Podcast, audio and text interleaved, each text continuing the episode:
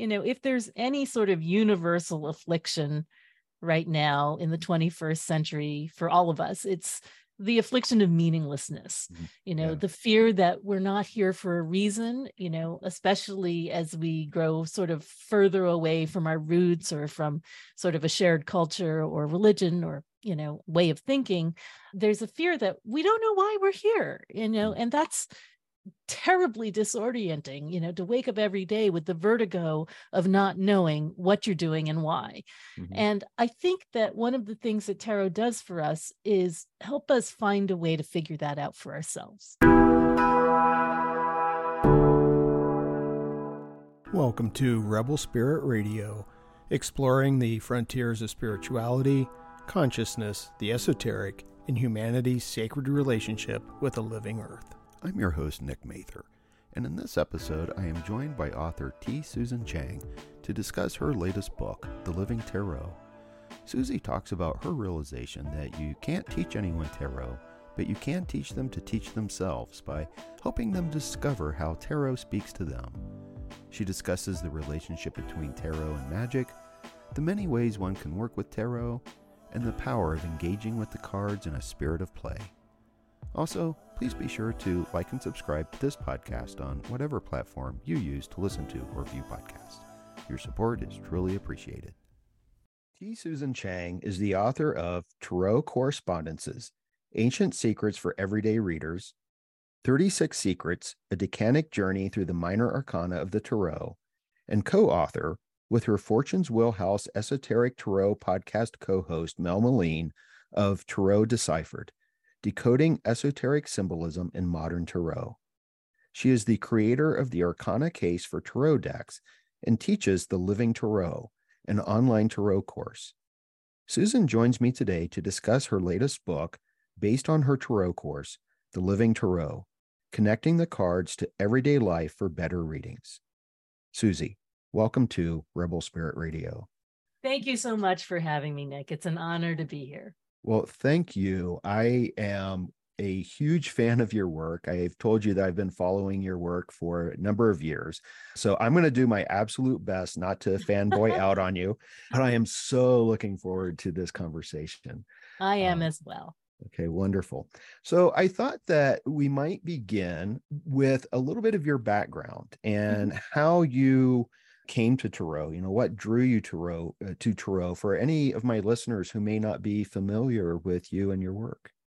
Yes. So I first encountered Tarot in actually I'm saying tarot because you said tarot, but I normally mm. say tarot. Oh, okay, yeah. Okay. I I, nor- I first encountered it in college, and and it had never occurred to me that I would touch a deck of cards other than for playing card reasons but I had a roommate, or rather a, a neighbor down the hall who who had a deck of her own, and she you know and she became obviously the center of attraction of you know the sort of galaxy center of the entire uh, dorm because of her ability to read these cards and at the time i thought no way there's too many of them i don't understand it plus i'm educated that's not what i'm going to do.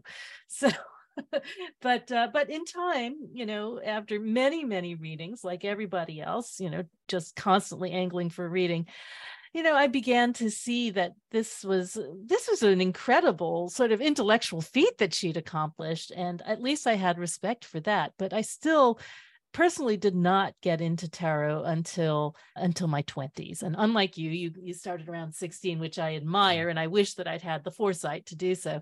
I i started when i got back to new york which is where i'm from. I got back to new york had my first job first couple of jobs and and started just trying all sorts of things you know that that that initial sort of like Mennonite Rumspringa when you're re- released from all of your expectations and authority for the first time. And for me, it was dancing, ballroom dancing, and playing the saxophone and learning tarot. Those were the three things that I did at that age. And and I was just hooked, you know, from the first moment. I was stayed in the closet for a good 20 years but but in the closet with me always were my cards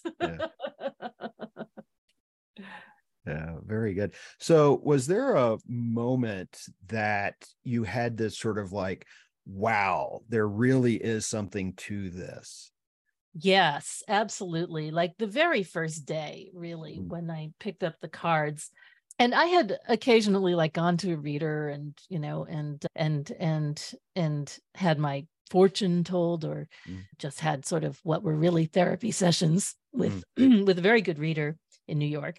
But when I finally got my own cards, the first thing that happened was I kind of picked up the deck and and I felt a something from the deck physically, I mean. And I was like, that's curious. What's happening? And to me, it felt almost like there was an electric current running through the deck, Hmm. through my hands holding the deck. And I thought, okay, well, whatever that is, that feels like something. And the first card that I ever drew from a tarot deck of my own was the Queen of Swords. And Mm. at that time, the Queen of Swords was really meaningful for me.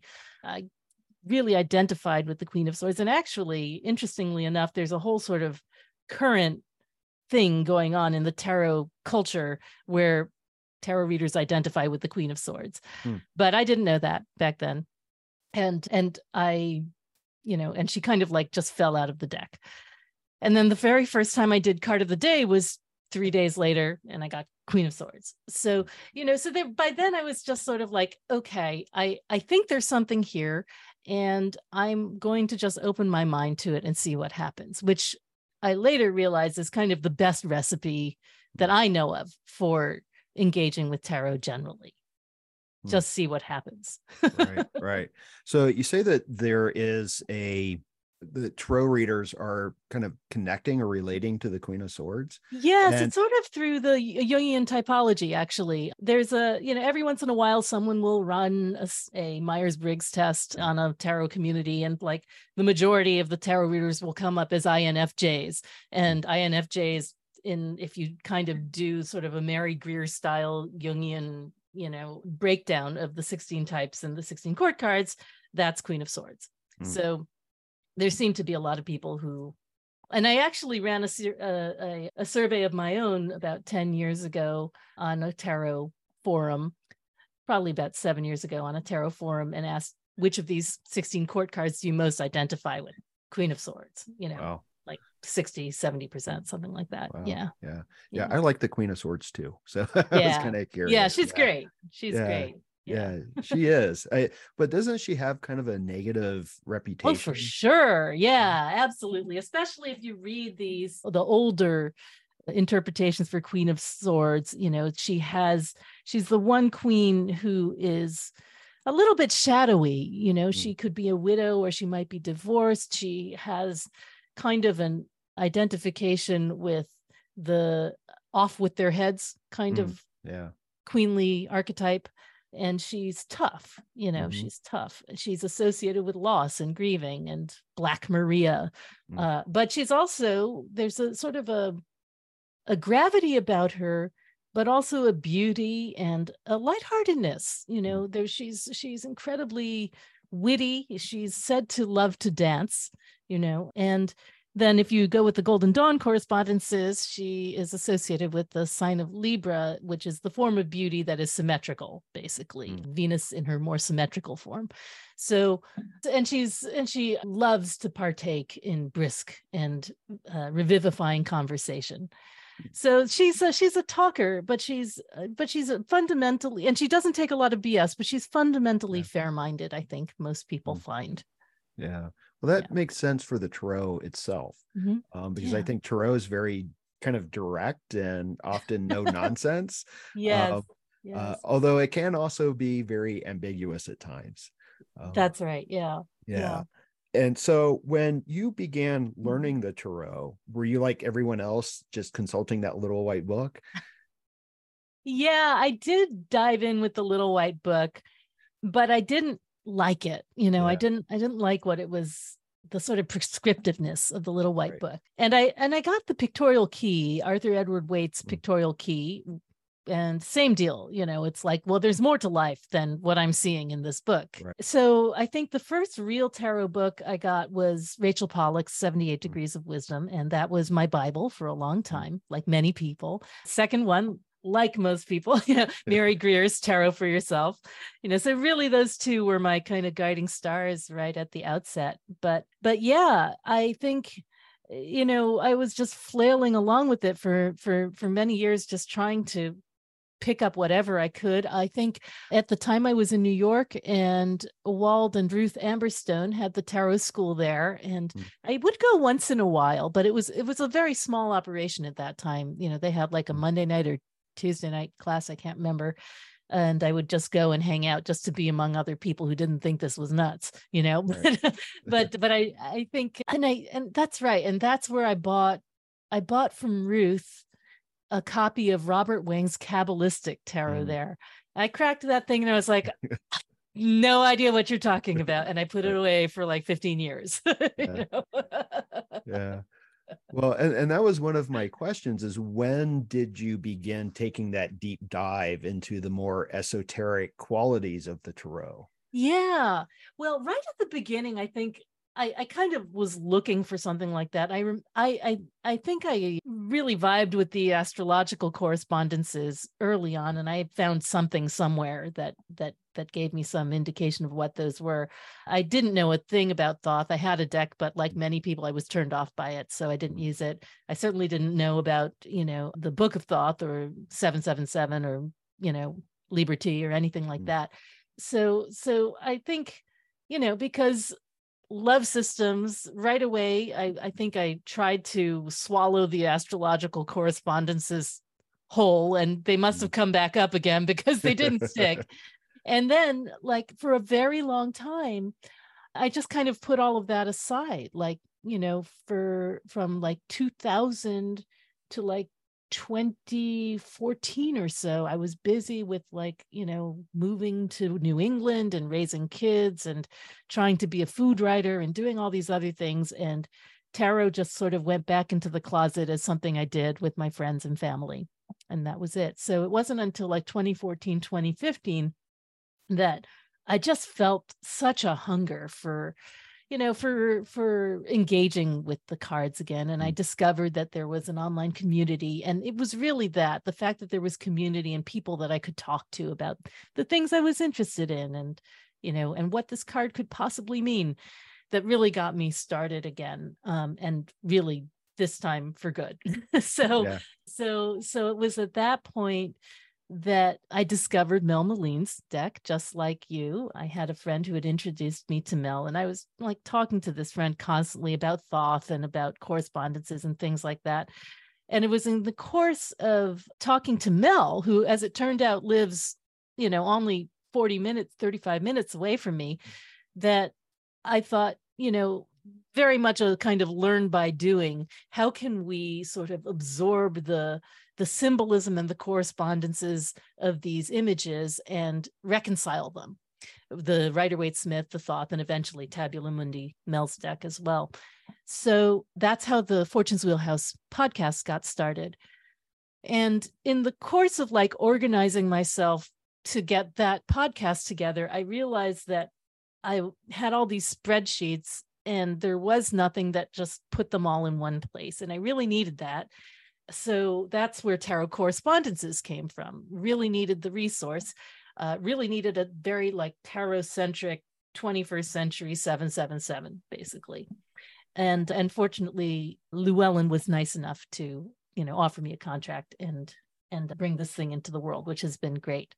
So so yeah so it was all correspondences all the time for a while yeah. since then but you know and and at that point i was also reading in a shop for people and for me it's always been sort of like on the one hand sort of deep dives into you know is esotericism and correspondences and symbol systems and whatnot and on the other hand actually reading for human beings mm. which is you know quite different and right.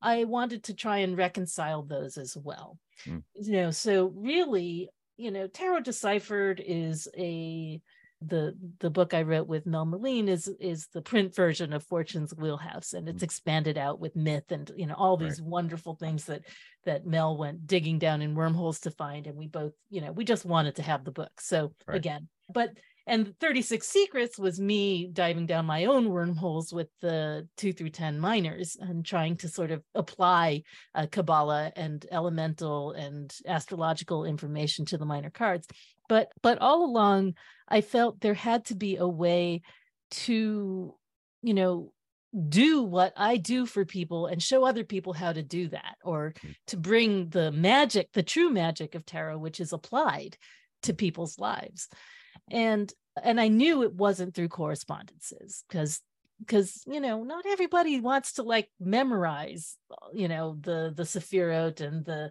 decanic correspondences and not everybody's into astrology and yet i truly believe that tarot is for everybody. So you know at that point i really wanted to try and and figure out a way to teach people tarot and I it was quite difficult because from what I could see, it was almost impossible to teach people tarot, hmm. right? Because what are you going to give them a bunch of meanings, you know, and they're going to have right. to memorize them? No, memorizing is the opposite of doing tarot. So, so I finally uh, discovered, I guess, or deduced that even if I couldn't teach people tarot, I could teach them to teach themselves. Mm. And that's what the living tarot is about is providing a framework for people to to discover their own language of tarot, to make their own correspondences, to uh, see how tarot lives and breathes in their own lives. So it's really more a way of looking at the world than, you know, a pedagogy, right. if that makes sense. Yeah, it does. I actually had a line from the book written out here that you wrote, you can't teach anyone to row. You can teach someone to teach themselves to row. right. So, so thank you. right. yeah. Yeah. Well, and it was interesting because very recently it was on another online forum. I think it was a Facebook Tarot group uh, mm-hmm. where someone had posted, and I noticed that this is a very common post is like, how in the world do I memorize these cards? Right. right. Right. Yeah. And so I, you know, I respond, I'm like, well, get Susie Chang's book. but but I like, you know, and I added a little bit more to that in the sense that it is about developing a relationship with the cards. And I think that's so important, developing that relationship with the cards. I think so too. I mean, it's sort of like, you know, if you oh gosh, if you know, if you are are trying to work from the little white book and you know and and and the little white book tells you that justice is balance and you look around and like everything is balance right you know how does that help you in terms of figuring out whether to move to wisconsin or whether right. you should apply to you know to an it position you know none of this is applicable unless you start saying okay what does an it position look like in mm. tarot you know what right. does wisconsin what does moving look like in tarot you know yeah. these are things that you can figure out right? right? Through the awesome power of metaphor and the human brain. yeah, yeah. Well, and I think that's it, it seems like foundational to the Living Tarot book and the course is that daily draw. Yeah. Because that's yeah. where you're going to start making those connections, right? Exactly. And what not only is it sort of like just fun you know to see what tarot has to say for you it's an invitation to mm-hmm. to create meaning out of something that you draw each morning but tarot itself will tell you right? You don't have to do this all by yourself. Sometimes tarot will be like hey you know what? It's three of swords again because it's raining again you know? Right. and and you yeah. might not know to know that. You won't read that in any book right? But yeah. then it'll just happen. It'll arise naturally. And if you keep track which hopefully you do mm-hmm. of what happens when you draw the cards then eventually patterns start to emerge. Yeah yeah, I liked something that you wrote in regards to this because working with the cards and working with the images and kind of keeping track, it opens up the world in a way. And I think what you wrote was you are teaching yourself to live as if you are in uh, a poem or a work of art. And That's I right. really loved that. That's right. Yeah. yeah. Yeah. No, I really believe that. I, I think that you know, if there's any sort of universal affliction right now in the 21st century for all of us, it's the affliction of meaninglessness Mhm. you know Yeah. the fear that we're not here for a reason you know especially as we grow sort of further away from our roots or from sort of a shared culture or religion or you know way of thinking there's a fear that we don't know why we're here you know and that's terribly disorienting you know to wake up every day with the vertigo of not knowing what you're doing and why Mhm. and I think that one of the things that tarot does for us is help us find a way to figure that out for ourselves. Right. You know, and it's it's it's not going to do it for you, but it's a conversation that draws it out of you. You know, draws the search for meaning out of you. And and and and I don't think that there's really any substitute for that in a person's life for the search for meaning. I don't I don't really think you can get it from, you know, no matter how much fantastic Netflix you watch, you know, it's not going to do it for you unless you're engaged in the creative process of trying to make meaning for yourself. Right, right. Yeah, absolutely. And so I'm curious, and I think I already know the answer to this question, uh, but I'm going to ask it anyway. So you recommend doing a daily draw, and it can be two cards or as many cards as you want, correct? Mhm. What about doing other readings for yourself? I've heard other tarot readers say, no, you can't do that. Or Yeah. people say that it's so difficult to do. Sure, both are true, I think. I mean, well, no, I I mean I do think you can read for yourself, but I think it is difficult sometimes because we have a tendency to project. I think it's normal. It's what makes it work. It makes it makes it go. it makes the whole process of reading tarot go. But I think what's almost impossible to do or what can be very difficult to do is to is to read for yourself because when you read for yourself the i think what the jungians would call the the electric light of consciousness the ego is so deeply Mhm. involved that it you know drowns out the more subtle promptings the starlight the candlelight of you know of Mm. of the larger message uh, that said i think it can be done and i think it helps to uh, read for other people a lot because Mm. then you have the muscles to know what it's like to do that. Um, the way that I find is most makes it possible for me to read for myself, which I only do in sort of important situations, is number one, you want to you know there needs to be some stakes involved like it's it has to be something that you really really care about to actually get results Number two, you have to build more meaning into it than you would for other people because I think you have to like ritualize it. You have to like somehow signal to yourself that this is special. Whereas, you know, when you read for somebody else, it's already special because they've come to you and they care a lot and it's they may have paid a lot of money, you know. So for yourself, you have to make it special. Number three, what I found, and I learned this from a student actually, you can record the reading and use the second person. So as if you're talking to someone else. So, Mm. you know, so you you've received the seven of pentacles, and here is what this might mean pertaining to your situation. Blah blah blah blah blah. And then you know the reason being behind this is that you're much nicer when you talk to yourself and also Yeah. the flow of talking and conversation is something that we do in sort of you and i terms like that Right. so that's the next thing I do. And then the final thing is with the recording, I don't listen to it until like the next day Mm. or the two days later, or something like that, just to create a separation between the reader and the person being read, you know, which are both me, but hopefully Right. I can, you know, separate Yeah. out those two parts a little bit enough to get a message across. Right. Yeah. Yeah. Yeah. And I find sometimes that the answers I get are quite direct. Uh, Mhm. and I'll give you two examples here because one is also there's this question of ambiguity. Yeah. So I've been I had been thinking about going back to Colorado for a long time. I have Mhm. lived in Southern California for 18 years. And several months ago, and it was a late at night and it was very ritualistic. I did a one card reading and I Mhm. just asked the question, should I stay or should I go? Ah. mhm. And I got the chariot.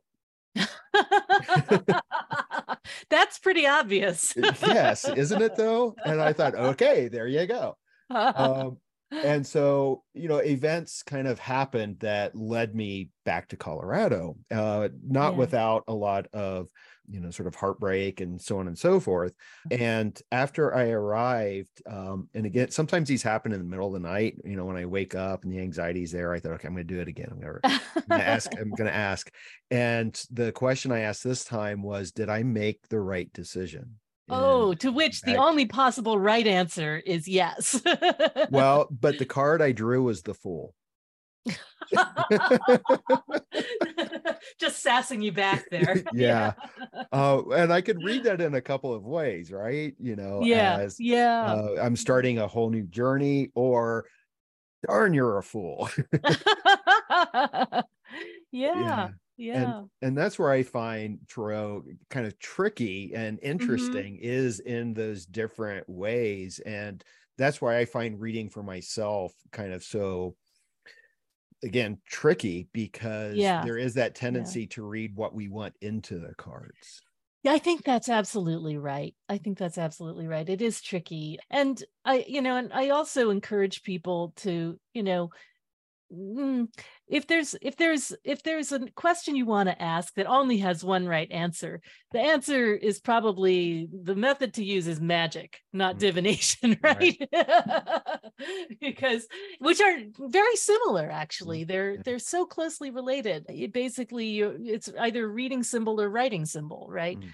And I think that you know if there is uh, I, it's and it's it's the the problem is that like if you try to ask a question where the answer there's only one right answer there's going to be a ton of projection onto Yeah. that right there's going to be like just the you can feel the cards like working to give you what you want and Right. which you don't really want them to do but but, but yeah I, I i think it's it's true i think one of the most difficult things to ask i mean you are you were lucky that you got the chariot for you Yeah. Should i move i should i not but one thing i found that helps a great deal with questions like that when you get an ambiguous answer like what if you got like I don't know, like the six of cups, you know, it doesn't really say anything about moving or not moving exactly.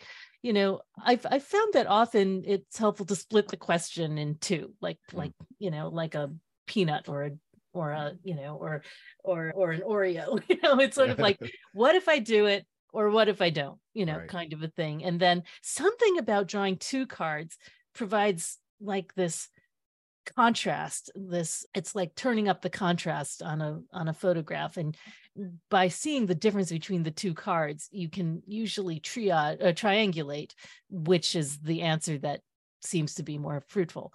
But but yeah no it's fascinating trying to do that. It's it's fascinating trying to read for yourself and and to parse out the ambiguities. Another thing that i teach in the book is this technique i call priming the pump right which right. is basically for whatever question you have, you imagine four or five possible answers and you use your language of tarot to figure out what each of those would look like in tarot, what card would represent them. And by doing that, something about that puts your your head in sort of metaphor gear right? It helps helps you for some reason it helps you get ready to read whatever the final answer actually is going to be. Whether or not the final answer randomly drawn is one of those four or five that you posited it's still going to make your brain you know warm it up you know like doing stretching exercises before you go to a run yeah yeah i love the example that you gave in the book of how you did that with uh, your son and uh, i think it was a packers game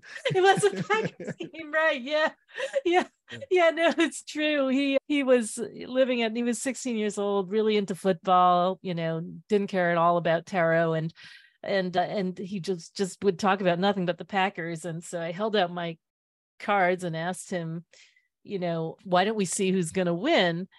And but I primed the pump by saying, you know, how are we going to know if it's the Packers who are going to win?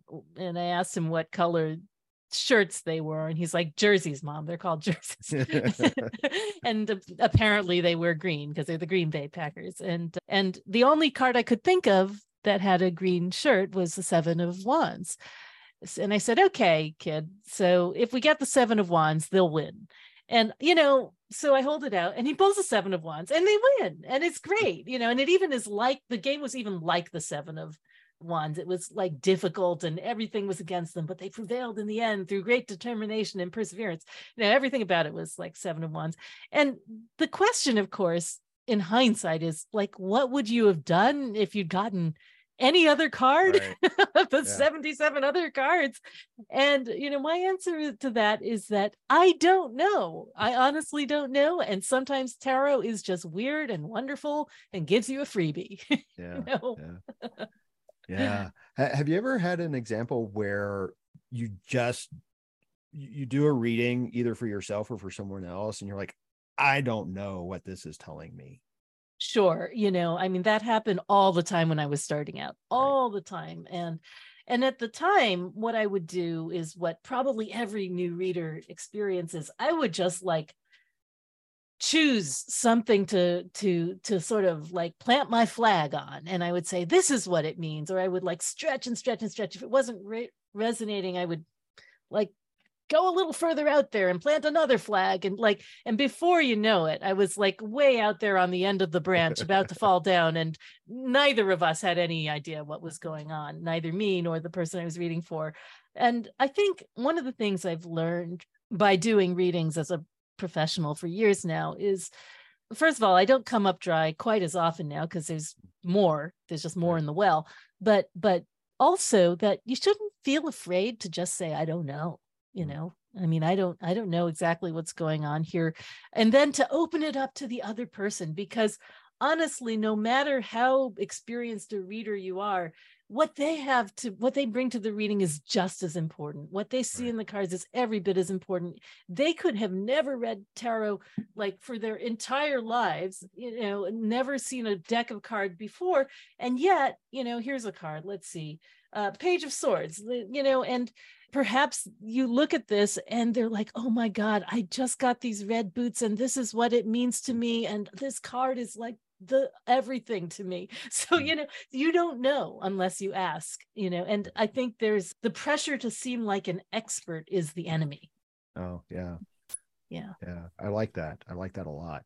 Yeah. uh, so when did you begin reading for other people? Did you begin reading right away? Or... Right away. Yeah, pretty much right away. I, I wasn't going to, but you know, as soon as I got the deck, I, I couldn't stop talking about it. Right. So my friends are like, do a reading for me. And how could, you know, I how could I refuse? Because I just wanted to, I just wanted to hold the cards and talk about the cards. So yeah, I, I started reading for my friends right away. But for strangers, which I think is a different thing mm. entirely. It took like maybe a year or two i mm. think i think what would happen was that i would take the cards everywhere with me and sometimes people would just sort of like approach me like there sometimes you hear about folks i forget who does it somebody takes his cards to airports and mm. just has them out at the terminal and sees sees who approaches which i think is great so that was kind of similar for me i would like be on a bus or a train and you know somebody would get interested it still happens nowadays and and then but then i started reading in a coffee shop on tuesdays in new york after a couple of years.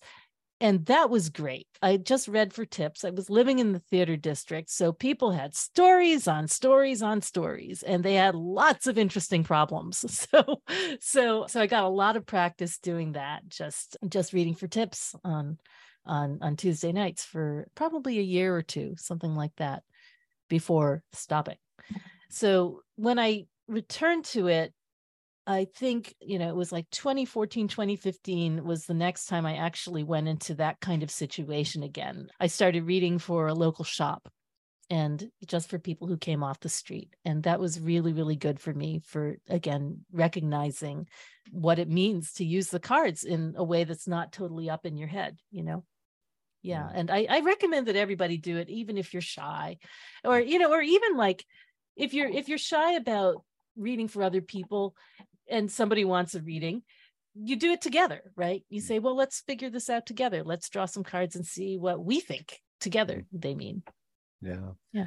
Yeah yeah i used to um i used to work at a university in the engineering department Oh wow! And uh, yeah, uh, and I'm not an engineer by any stretch of the imagination, but one of the mm-hmm. professors ran an international X-ray conference every year. And I would go in the summer and work at the conference. And I would usually sit in the evenings back like in the bar yeah and with my tarot cards out and i would do all these tarot readings for for uh, these- engineers yeah and scientists and everything it was quite fun that's I- fantastic were they open to it yeah they were yeah and i would just i would do it not for tips but for beers or something so, Yeah, you know, yeah um, You're probably pretty buzzed by the time you got out of there yeah well i had to limit it you know uh, to how many beers i could accept but uh, yeah but i also noticed that this is i wanted to ask you about this because you do talk a little bit uh, towards the end of the living tarot about the ritual involved Mhm. and Yeah. i i had an experience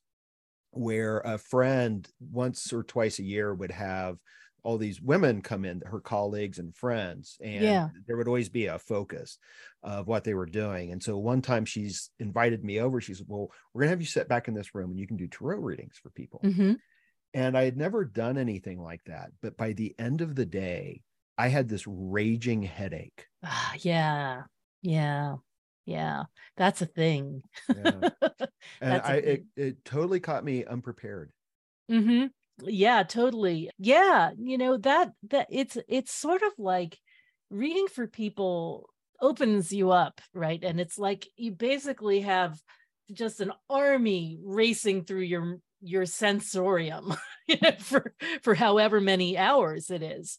And it's no surprise that you ended up with a headache. Um, you know, I mean, I I think ritual's important in the sense that it it sets a definite beginning and a definite ending so that at least you have a chance afterwards to sort of return yourself to yourself. My favorite ritual after reading for people is eating something. Oh. yeah, I think that like, you know, some people say, you know, have a little bit of salt. Oh my God, like have some French fries, you know, or something, you know, like something just to like return your body to your body, you know, mm. to remind you that you're not just like this creature floating in the ethers. You are made of matter, like, Mm. you know, all four elements and and bring you back into your body.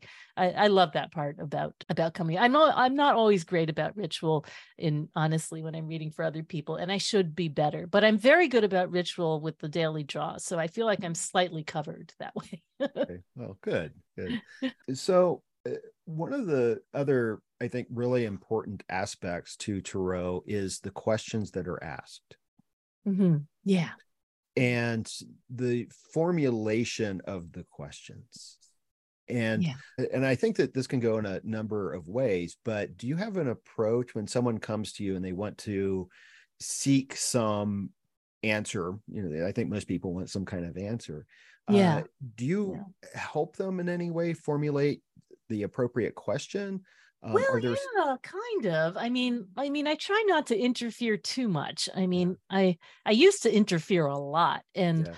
you know, and then I had lunch with Rachel Pollack one day. I was, you know, kind of went to Rhinebeck to worship at the Rachel Shrine for, and I took her out to lunch, and you know, and I asked her that same very good question. You know, what do you do to reframe the question? And she's like, "Who am I to, you Mm. know, to to tell them what question they should have? I just answered the question."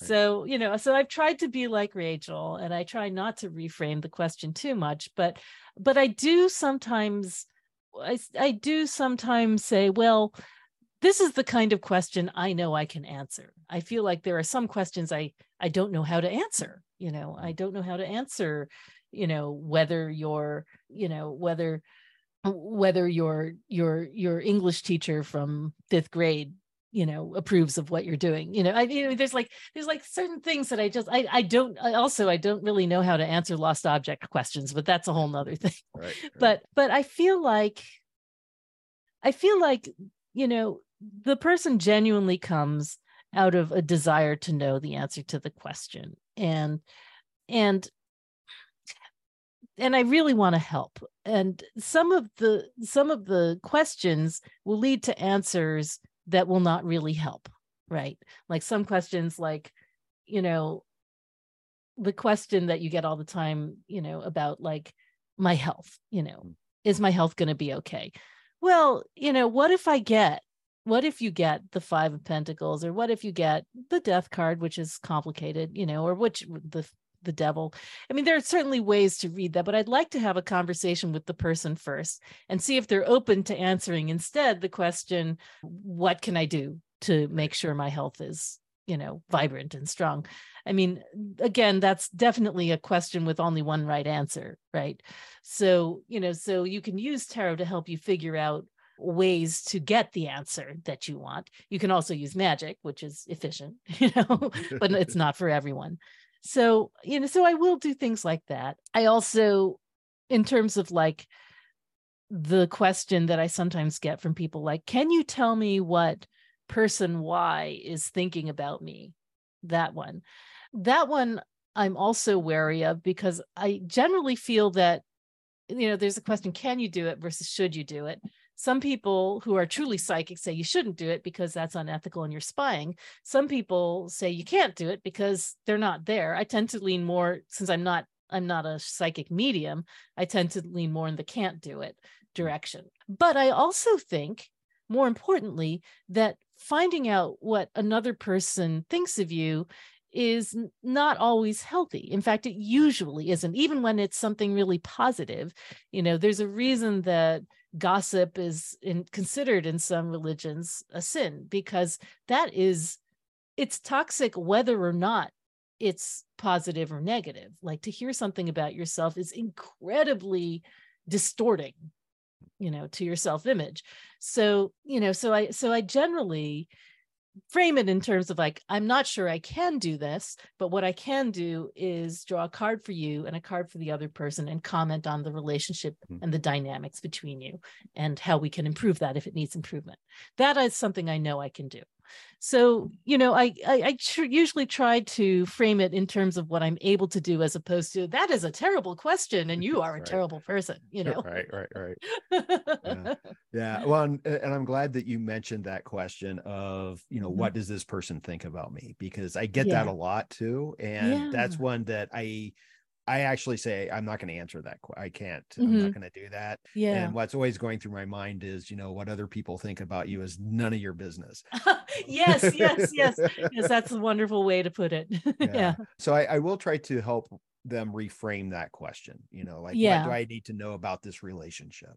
Yeah. Um, yeah. And, and in other... fact, I think the what do I need to know about is a great formulation yeah. for almost anything. Right. Yeah. Yeah. Yeah. That's my go to mm-hmm. um, and also to avoid yes or no questions um, mm. often mm, you know especially yeah. if you're doing yeah. more elaborate spreads yes um, yes you know what's funny about yes or no questions so years ago i i asked the tarot to show me what yes looked like and it gave me the ace of wands which has mm. since then been my yes card mm. and it, i asked i was like okay well if that's yes there's probably a no what's no? And it said page of swords reversed and over the years i've kind of come to understand that. But let me tell you this which is that you know on on wednesdays like today i have a mercury altar right you know because it's Hermes Day. And one of the things I sometimes put on my Her- Hermes altar is a magic eight ball. and and so you know I didn't do it today, but the last couple weeks I had, and I was like, you know, what would be cool to include in my planetary rites for Hermes Mercury Thoth would be to ask a yes no question of my magic eight ball. Mm. And for the last two or three weeks, every time I've been like shaking, shaking, shaking, trying to come up with a yes or no question. I cannot come up with a yes or no question for the life of me. I do not know. There's nothing that I want to know yes or no to. Or it's like mm. I would come up with a question. I was like, but there's only one right answer to that. Right. So there's mm. like, there's very few things that strike me as an appropriate yes or no question mm. to answer with the magic eight ball. So I did do like three weeks ago, I think I did a I did the classic question, which I said before, there's only one right answer to is, am I doing the right thing? Which, you know, I generally try not to ask that question because it only has one right answer, but but I did that time because I was feeling pretty desperate and it said, yes, definitely. And I was like, thank you, Magic Eight Ball. That that is exactly what I wanted to hear. and since then it's been nothing but concentrate and ask again. Just out of curiosity, other than the tarot and your magic eight ball do you utilize other forms of divination? Well yes and no. I mean yes and no. I i think you know, there's a part of me that's always like a child, you know, when you're a kid and there's like the skipping over the sidewalk, or it's like, you know, if the light turns green now, then X, or if the cloud blows that way, then Y. You know, there there's some sort of low level mancy going on all the time, whether you like it or not. And I'm still like that. Like sometimes if I'm just sitting on a rock and I'll say, you know, if the water ripples that way, then X, you know. Mm-hmm. So so sure. But but in terms of formal formal divination techniques, it's mostly tarot for me, with a few exceptions. Like when I have a lost object, I don't use tarot, it doesn't work for me. But I will sometimes use a deck called Psy Cards, PSY, Psy Cards by um, Maggie Kneen, which is beautiful. It's a, like a 32 card oracle deck. And I love that. And uh, I've had some success. I've had some success finding lost objects of my own with that. And then with the other, I, you know, I've dabbled in all the other other divination systems without any of them sticking. But every once in a while, I won't like, you know, get on a Lenormand jag or something. But if there is a big question that's way bigger than me, like an election or something, I will take them all out. So, yeah. like, I did, it was like, this was I may have done it for the 2020 election. I definitely did it for the 2018 midterms for some reason. I, I, I was very invested in that. I, I, I don't remember exactly why. And I took out, I called it Divina Palooza or uh, uh, Sortilegathon. and, and I took out like the the the geomancy stones i took out the runes i took out the yarrow stalks i took out the lenormand and i think i had a couple other things as well. I didn't have a magic eight ball at that point I hadn't picked it up from the dump yet. But but i took up everything and and they all gave pretty much the same answers so wow. you know so it was fun to do and i would do it again for something like that you know but uh, i even used the sibylla oracle i think which is not something I ever use, but but I I, I think that they all can work. Mm. You know, I think it doesn't. I don't think that tarot is better or more efficacious than any other. I think they all work. I think mm. it's the same the same mechanism, the mm. same sensibility, the same setup that we use in divination across the board, and you just find the one that works for you best. Okay. Yeah, yeah. and speaking of the mechanism, Mm-hmm. this is like the big question right yeah uh, isn't it yeah because you you do address sort of tarot philosophy or the tarot worldview a mm-hmm. little bit what do you think that is how, how does tarot how does tarot work yeah. how, how do you think it works yeah you know so the the most helpful sort of way i think for me has of thinking about it has sort of arisen over the last few years i mean my first sort of model that i that i like to use was the idea that there was a backstage behind reality kind of a magical model where where I think I got it from American Gods, frankly, mm. from Neil Gaiman's book, where there's like a shortcut that that that Odin and Baldur take take to cross the country. They go backstage through the magical universe. But but I, I mean, I sort of felt that it was a good working model for divination and magic because in divination we kind of like go behind the scenes and and to get information about what's happening in front of the curtain, what appears to be happening in front of the curtain and that and that in magic we actually mess around back there. We change the lights and the and the and the props and things to make it look appear you know look different in front. And i like that model because of the acknowledgement that everything around us is an illusion. You know that that to me tracks. Um, so i like that one. But another one that i've been working with lately much more is kind of the synchronicity model which i like a lot from working with from reading a lot of Jung lately. I like the idea that you know that we exist kind of in two realms at once you know in one in the sort of linear causal universe um, but also within this larger pattern which we can't perceive this acausal order uh, that transcends what we can take in with our five senses and that uh, you know and that it's without time and that it's without you know the the sort of um, the sort of A to B linear thinking that we are find so easy to understand. So you know the the the example i often use for that is the idea of like our perception being sort of like a marble run where a causes b causes c causes d it's one damn thing after another whereas you know whereas the the model of a causal order might be something more like you know if you can imagine a system of interlocked wheels where one moves they all move right? Mm. you know just all of them everywhere all at once. So by looking even at one tiny part of that system you get a sense of what's going on in the whole which i think is similar to what we do in divination. You know we take this one tiny sample like a core sample and we get some sam- some idea of what's going on in the whole. So you know in i think marie louise von Franz's uh, divination and synchronicity she represents this as like the wheel of uh, linear time and then the sort of perpendicular wheel of eternal order and that in, in the center is you know where i think the oracle stands you know the spiraculum aeternitatis the breathing hole of eternity. So so i think that's what we're doing there. I think that we um at the moment that we engage with the oracle we we take we literally take a reading of something much larger than ourselves and how we fit into it which is why you can only do it once you know right, for right, one right. subject right because it's not an experiment it's an oracle it's it's not something that if you repeat it over and over on your linear causal wheel you'll get more and more accurate results it's the opposite so you, it's it's i think of it as a religious act as a mm. sacrifice mm. as a you know, and literally sacrifice meaning to make something sacred, to make it right. meaningful. So therefore, if you are to continue with the sacrifice model, you know, if you're at the altar of the oracle, what you're sacrificing is your doubt. Hmm. And mm.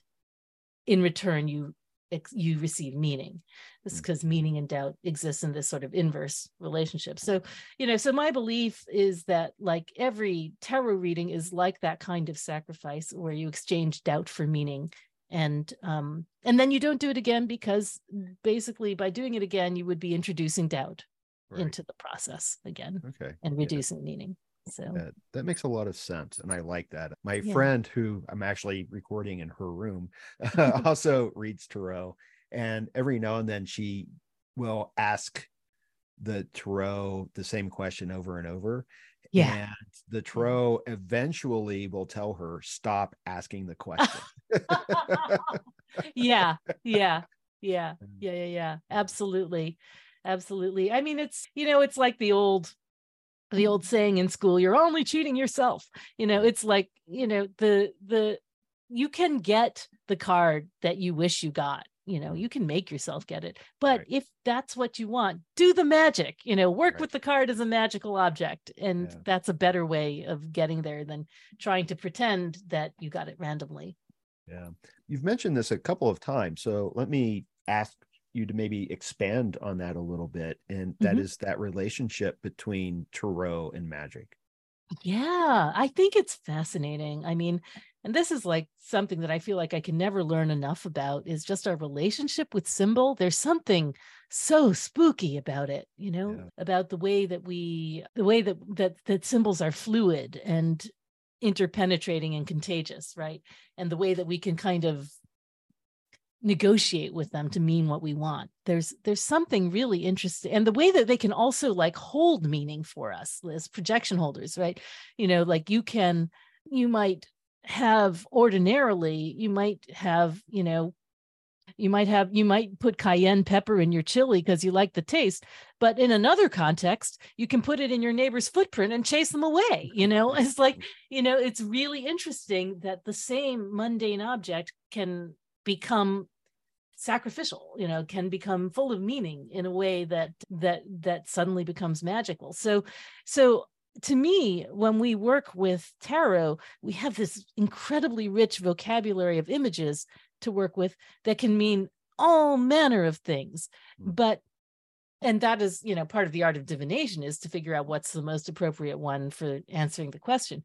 But magically we can also do that. You know magically we can take those same symbols and talk back and mm. say okay well you know this cayenne pepper you know, might have just been a tasty treat yesterday, but today it's trouble right? You know and same thing with you know with the say the ace of swords you know yesterday it might have meant that that i got my glasses cleaned right and today it's a weapon right so i think that there's a a creative willingness to work with the symbol to bring it alive in different ways and i, I and i think that that's what magic must be about Okay. yeah Yeah. Well, I love uh, you, you talk about the sympathetic and the apotropaic magic. Mhm. Yeah And Yeah. uh, you gave a couple of examples in the book. And I think Yeah. I remember I, it may have been on the Fortune's Wheelhouse podcast where you talked Mhm. once about getting the tower and kind of Yeah. going down the stairs. i still do from time to time oh man uh, it's it's it's getting hard in my knees i'm getting Yeah. older it's really hard to go head first down those stairs Yeah. But but yeah i i have done that. I will go head down head first down the stairs you know reciting the orphic hymn to ares while chewing five peppercorns you know just to stave off that. And you know i sometimes i just get lazy and i don't and you know and i just drive extra carefully. But more often than not what happens is that like i turn on the news as i'm driving carefully and the first thing i hear is about an explosion somewhere right, Right. you know Right. yeah yeah yeah and but you know and i think that takes us also back to the sense like with the tower the tower has such a negative reputation Mhm. and it certainly has appeared in readings for me that way but it uh, Yeah. also has i think a positive connotation oh for sure yeah yeah Yeah. absolutely i mean i think you know i i also one of the things one of the more positive things i associate with the tower is thunderstorms Mm. you know thunderstorms which i kind of love and which are necessary sometimes you know after a long stagnant holding pattern in the weather and i, I mean I, they can be paradigm shifts as well you know i i haven't really seen that many that many power powerfully positive tower instances in my life i'm sad to say. But you know but on the other hand i will often use sympathetic magic to bring it on you know right. just cracking eggs you know or Yeah. my friend alan will will literally build up a jenga game and talk, you know and knock it over as his form of apotropaic magic. Yeah. But yeah I, I i also give the example often of the ten of swords where mm. you know because i sew i will go and buy sewing needles but but i got it so much this year that i just could not face another trip to the sewing store. So Right. i just you know took my medicine.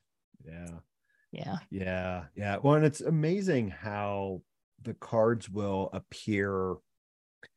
Uh, I'll give you my example. When I was writing my dissertation, I had one of my dissertation committee members was a royal pain. Mm. Uh, his name is Robert. And every day that I would hear from Robert, I would get the Nine of Swords. Oh gosh that's funny and and that became my I, I, my effing Robert card. Uh, so I see that, uh, That's right. Yeah. And I think that's a great example of the way tarot is personal. You know, Yeah. it really is about the specifics of your life and how you react to your circumstances that tarot speaks to. There's no, there's nothing quite like it. yeah. When I also like the imagery or the way you were describing sort of this tarot worldview mm-hmm. is e- especially with synchronicity is that it allows us free will i mean the mm-hmm. cards are not just this is exactly what's going to happen Mhm. is maybe to think about it as this is what's likely to happen now but you still have mm. agency within it Sure. I think that the cards kind of give us a sense of the quality of the thing, you know, Right. the the general shape and smell of it. And there's a lot of wiggle room in there, you know, Right. to to play with it. I I honestly think that you know, that thinking creatively and then this could take the form of just creative mental engagement. It doesn't even have to be like painting a picture or, you know, writing a poem or singing a song. I think that that is magical in and of itself. I mean, I really do think that that creativity is the basis, you know, is the fundamental infrastructure, the lattice work of magic, and that tarot gives us a chance to invites us to engage with that every day. Right. And what are some other ways other than d- through divination that someone can work with tarot? Yeah. Well, in terms of, you know, magical practice, I think that there's a lot of things you can do. I did this whole thing on tarot magic last year where I was sort of creating talismans with with with magic with tarot cards and in fact, I still I still do some of that. I mean, I I, I it's something I want to do more of because I feel it's so rewarding. The, the the commercial product I have related to that is the Eight of Wands yes. stuff. you know, I still have I have lots and lots of eight of wands, key rings, lots of eight of wands, luggage tags, things like that. Yeah. And they're great. But but I but I think that you can work with creatively with tarot cards in a lot of different ways. And one of the things I'll do is I'll have folks at the end of a reading, especially if they're kind of new to tarot and they're not you know very programmed into the cards at all i will say okay you know this card came up a lot for you. It seems to have a lot to say to you. Why don't you take that card and print it out and carry it around in your wallet for a while. Write things on the back of it get to know it you know become friendly with it you know do some if you have creative inclinations do something creative with it. Uh, another thing you can do is put a card under your pillow you know and try and incubate a dream with it with with it which i think is great. Um, you can meditate with hmm. a tarot card. You can enact a tarot card. That's an exercise i have people do in i think chapter four walk the walk just to get to know it better. You can do a deck and walk which hmm. is a thing that seems to be popular these days which is what 36 secrets is based on. The idea that you can spend 10 days with each of the minor cards, getting to know them, getting to produce art based on them, and kind of learning what they have to offer. Yeah. So I think, uh, you know, I, I I'm I I've been less um some people will use tarot in sort of a as a spur for narrative fiction which you know i found i've never really read anything that didn't feel quite programmatic, you know, doing that. But that's not to say it couldn't work. Um, I prefer personally the the spell work practice that I do every day, you know, where I take the draw and I create something out of it. Like today, I got Page of Cups and Justice, and I wrote this spell which is pretty silly. I don't even know what it means. Feather, finfish, silver scales, weigh your heart and trim your sails. Yeah, I don't know what it means, but it's it has something to do with the page of cups and the little fish in their cup. And and and silver scales is both about the fish and the scales of justice right uh, and yeah. the idea of trying to sort of blur that together and and and i like it when they're a little bit when they're very concrete but because they're concrete they're abstract to my life. I don't know exactly what they mean. And that's my favorite kind of spell. You know, something that that I can see an image in my mind, but I don't know exactly what it means for my day. Yeah. Yeah. I haven't tried the spells yet. And I think the reason that I haven't is because I'm afraid that I would just kind of obsess over getting this, you know, the wording and whatnot. Uh, and, and maybe just you know being spontaneous with it would be a yeah approach. yeah it's it's it's you know it's it's fun to just be kind of silly with it and see what right. happens you know and with the understanding that you can always change it over the course yeah. of the day right you know right well and i think maybe that's another key point is to play with the cards a little bit yeah yeah i think that it's very constructive to engage in the card in a spirit of play with the cards. I think, you know, one thing I think about all the time with tarot is the way that, you know, it's it's serious and it's not at the same time. It's it's you know one analogy is sports. Like you care about sports a lot apparently people do. You know yeah. um you know playing games that they really really want to win but then afterwards it's over it's a game it's done you know and there's a magic to the intensity mm. of the feeling and there's a magic to letting it go as well so i think that you know the same thing in chaos magic where you know they the idea is that you build up this working that's intensely charged with energy and then does not matter let it you know need not be right mm. is is what peter carroll would say at the end of that and i think that there's something something about that in in magic generally the the the intensity and then the letting go mm. and there's another sort of frame of mind that goes with divination specifically rather than magic i think that that maybe just kind of maybe that's the difference between the two of them because with divination i think of it more as you know more as being engaged but n- it's almost like those two states overlap you know being intensely engaged but not necessarily wanting anything right mm-hmm. you know it's a negative capability kind of thing right mm-hmm. where you are intensely involved but without a sense of lust of result i guess mm. is what what peter carroll would call it and and to me that is why it's so much easier to read for other people because you care but not not you know not so much right, right? it's right. not like you don't really have any skin in this game right yeah, yeah. yeah. now there's a question that i want to ask and i've been thinking for a while now how to ask this question. I'm still not sure how to ask the question, uh, but it's in regards to readings. And I would imagine maybe reading for other people. And it is that do you find that when you read for other people, and this can also extend to other tarot readers and maybe some yeah. of the students that you've had, mm. do you find that they that the cards speak to them or they work with the cards in a very specific way. And what I mean by that is when I read for people, mm-hmm. almost always the answer that or what people will tell me is you've just told me what I already know. and it's it seems to be more of a confirmation for them. Mm, mm.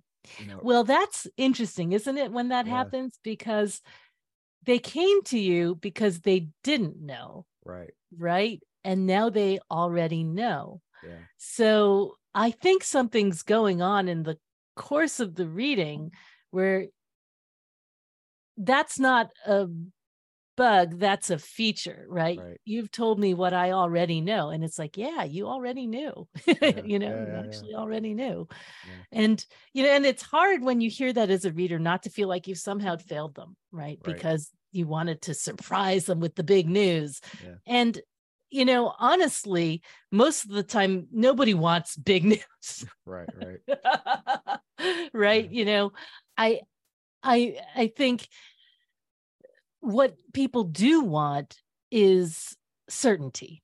Mm. And if someone is saying you, you've told me what I already know, then you probably actually did your job. Yeah. Right. Yeah. Yeah, I never uh, take it in a negative way. I actually yeah. saw it as very positive. Yeah, that, yeah, you know, yeah, like yeah, this is you know just confirmation, and and the approach I usually take is you know I always say you know look I'm not making any claims of being psychic, right? Um, and you know I'm just going to sh- share with you what the cards say, right. what's there, and right. we can have that kind of conversation. And I even say, you know, this isn't necessarily predictive.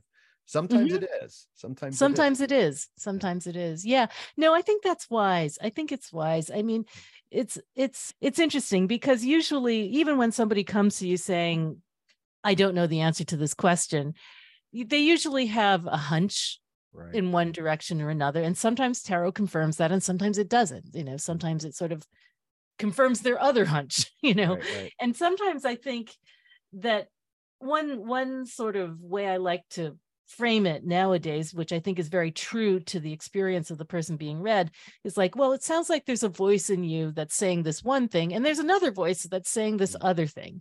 Let's let tarot give each of those voices a chance to speak, right? So there's a mm-hmm. card for each of them. And I think that that's that seems true to the experience. And one might be louder and one might be softer, or they might be in harmony with each other, or they might be fighting with each other. But it's sort of like you know, it's sort of like internal family systems. You know, there's a, w- a way of at least putting the different parts of yourself in dialogue with each other, and externalizing that seems to be helpful. Yeah, Yeah, I, there's no end to the mystery and depth. I don't think of Tarot, and Yeah. you'll never be done learning, will you? With- no, with and that's what's wonderful about it, right? You know, it's sort of like tarot just meets you where you are, you know, Right. and it's a companion. It's like, you know, I mean, it is a it is an article of faith for me. It's Mm. it's like, you know, there's there's no end to it until until there's an end to your life, really. right. And and there's no end to the making of meaning Mm. until you go into the great meaning in the sky. Right. Yeah. Yeah, and that's something that I wanted to mention is when you were talking about, and I think that you refer to this in the book as that oracular moment. Mhm. Um, Yeah. That it seems like you know you just mentioned faith, but it also seems like trust has to Yeah. be there as well.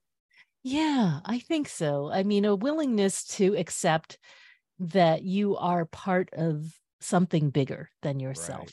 I mean, Yeah. and, and that's why I really love all of the metaphors for fate as a as sewing or weaving, you know, the the idea that we're just a thread in a much bigger tapestry.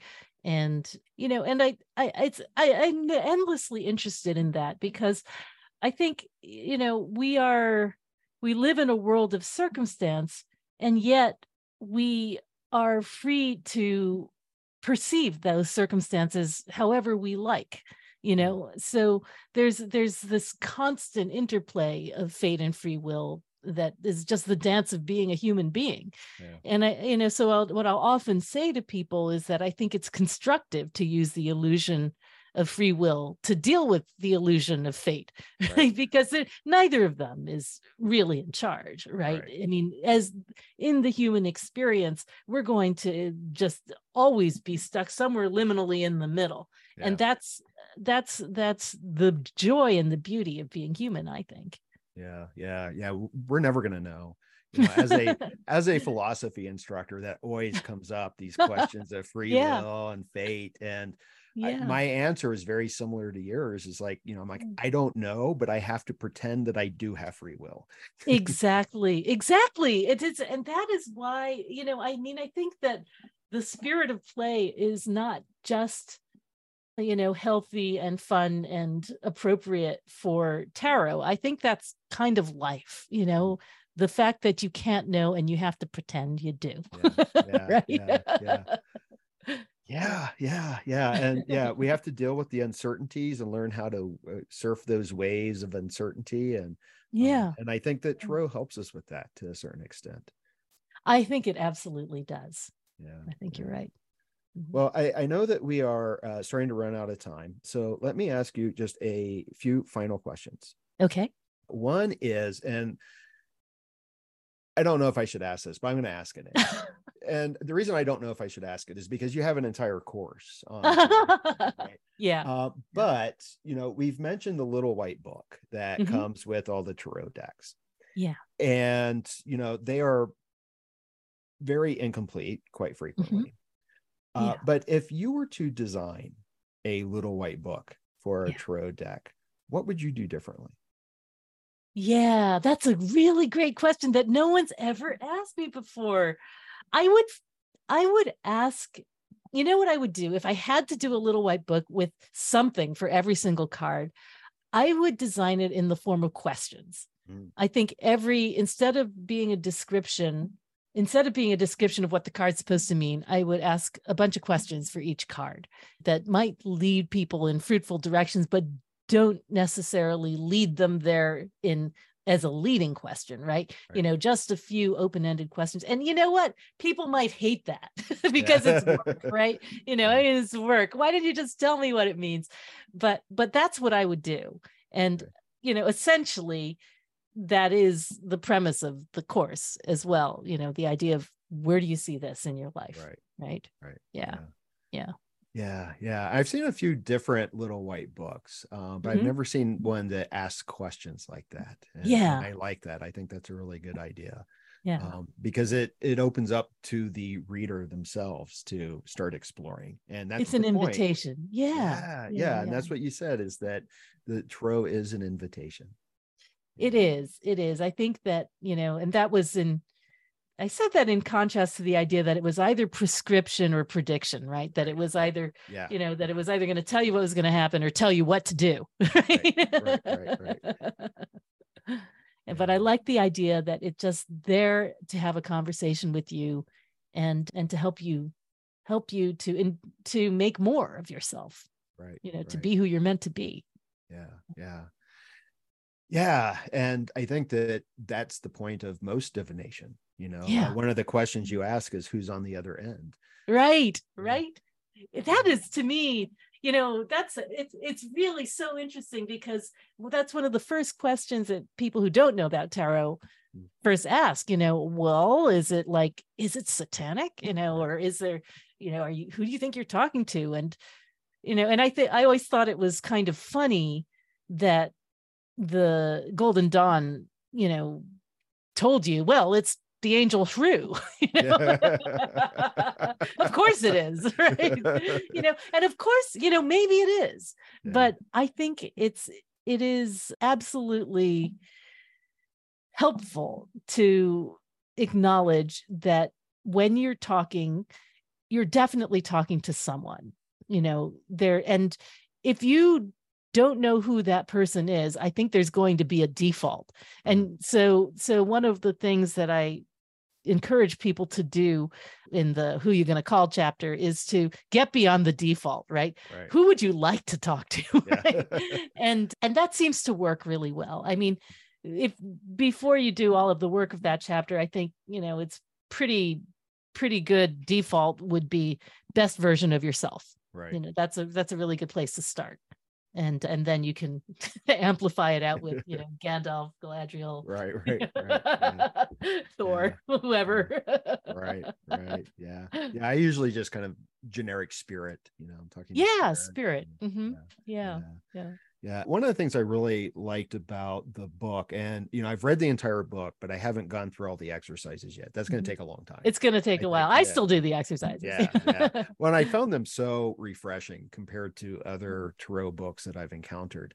But the other thing that i really liked about it is i mean your focus in the book is the rider waite smith deck. Hmm but it felt to me like you know there are so many different clones hmm and sometimes there are like minor differences yeah that Yeah. you could actually go through which each of those decks and do Yeah. those exercises and get something new out of it You absolutely could. You absolutely could. I mean, I think that, you know, I I think Rider Waite Smith was my go-to because well, I love it and it was my first deck, but also because there's a, you know, it's a, it's kind of the genetic material underneath most of the tarot in the English speaking world. So so if you have Rider Waite, then you have a good start on pretty much everything else. Yeah. yeah, Yeah. and and and the book wouldn't work so well with like the thoth based decks Sure. Sure. Yeah. No, it's like I, I think that like with Thoth it's so, you know, it, Thoth is so correspondence based, you Right. know, and it's so I think there's something about seeing human figures in the cards that Yeah. that makes it makes Rider Waite Smith instantly relatable. yeah Yeah. yeah well in the thoth it seems i mean it's so esoteric Yeah. and Yeah.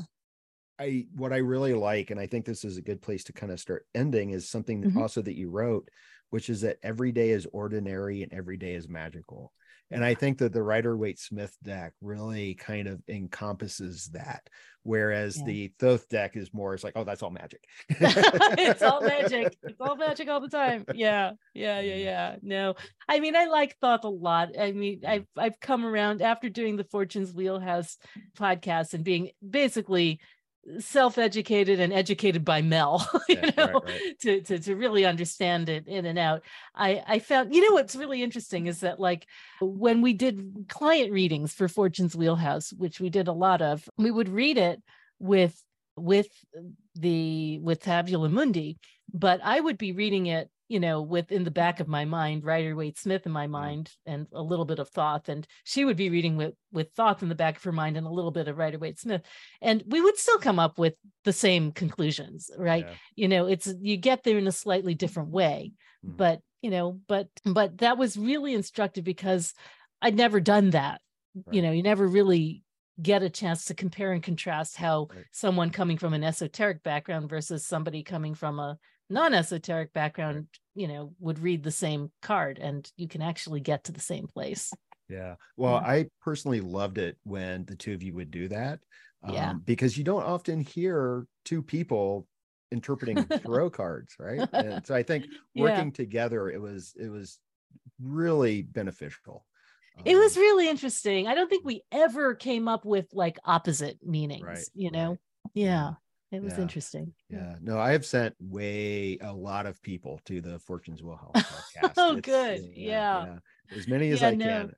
Yeah, that's usually it was a great I thing, to do it was so much work and i loved all of it because you know and now i still listen to it because i don't remember everything we said Right, you know right. that Oh, yeah, just yeah. like Yeah, I go back and listen too. Yeah So, uh, yeah, yeah, it's it's wonderful. It's a wonderful resource, and your books are incredible resources too. thank you so much So let me ask you, what are you working on next? What's coming up for you? Yeah. So the next thing is Jung, I think. I am going to be doing, well, actually, the very next thing is Atlas Obscura. An Atlas Obscura I've got going on probably in October. I do a sort of a mainstream tarot course for Atlas Obscura twice a year. I think I'm going to be doing that in October. And then I've got something for DC Jung, I think, Washington Jung Society of Washington and in January. And I have in November Jung Platform. I'm doing something for Mm. Jung Platform. I'm doing a four a four week thing. And then in between I do a lot of I do a lot of presentations. I'll be at Northwest Tarot Symposium in October. Um, and then I'll be at StarCon in January usually during the fall i write books i don't know if i'm going to do that this year it's- I feel like i'm not quite ripe yet i want to do something on symbol and elements and four elements but i'm not entirely sure it's gestated enough. So i might wait another year. We'll see Okay. Yeah. Well, where can people go to find out what you're working on and to get the tarot cases and the, the Yeah. online course and just general information about you? Yeah. So the sort of central clearinghouse is tsusanchang.com. And that's where people come for primarily for readings and class. So the class, as opposed to the book, this is basically the textbook for the Living Tarot class. The, the difference between the textbook and the class is that if you take the online class, and you get, you know, feedback from me on the eight big assignments. And there's a monthly Zoom meeting where we do new spreads and, you know, talk about synchronicity, how how cards show up in people's lives. And then the third thing is that if you take the online course, then you if you graduate, then you get a one question reading from me at the end. That's the graduation present. So there's all that. And also if you buy the book, then you get the price of the book off the course. So that's great. That's a great incentive to to to take the course if you have the book. Now, the so tsusanchang.com is where all of that is. I also do through that site, I do mentorship and readings. So readings, you know, you can buy in for an hour or like a half an hour if you're a return customer. But also more importantly, and I I, I, I want to make sure people know this. There are mentorship sessions, which I keep the price low on mm. because I really want to help people learn to read tarot if they're having difficulties or if they have spreads they're confused about or cards they want to talk about or just struggling generally with tarot. I I try to um, make that available to people. And then, so besides the website, the other one is my Etsy shop, which is etsy.com slash shop slash tarotista.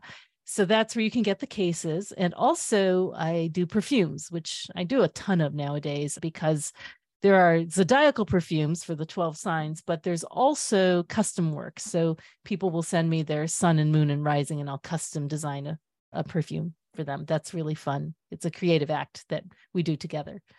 And so, yeah, that's pretty much it. I guess I do have a Redbubble shop, but there's not a ton there. And I think you can get to it through my website. The the only thing that's really fun there that I tell people about is the Nine of Swords blanket. Oh yeah. yeah. yeah, I saw you posted that in the Yeah. uh, Facebook, the Fortune's Wheelhouse Facebook. I loved that. It's Yeah. really great. It's really so much fun. But uh, yeah, I mean, I, I, whenever I'm feeling particularly nine of swordsy, I will curl Yeah. up in that blanket, and it does make me feel better. yeah, yeah, yeah, yeah. The effing Robert card. Uh, Effing Robert, exactly. Should send him one. yeah, yeah. No, I'm not going to send him anything. And it's All so right. appropriate too because you know i mean from my point of view i associate that card with writing and the demons of writing Mhm. and that was your dissertation so Yep. that seems to really track oh yeah, oh yeah. It tracked in so many ways, so many ways. So, well, Susie, thank you so much for your time today. I, it's been an absolute delight speaking with you, and I am so grateful for your time. oh thank you so much i've really enjoyed it as well And that's a wrap on episode 95 of Rebel Spirit Radio.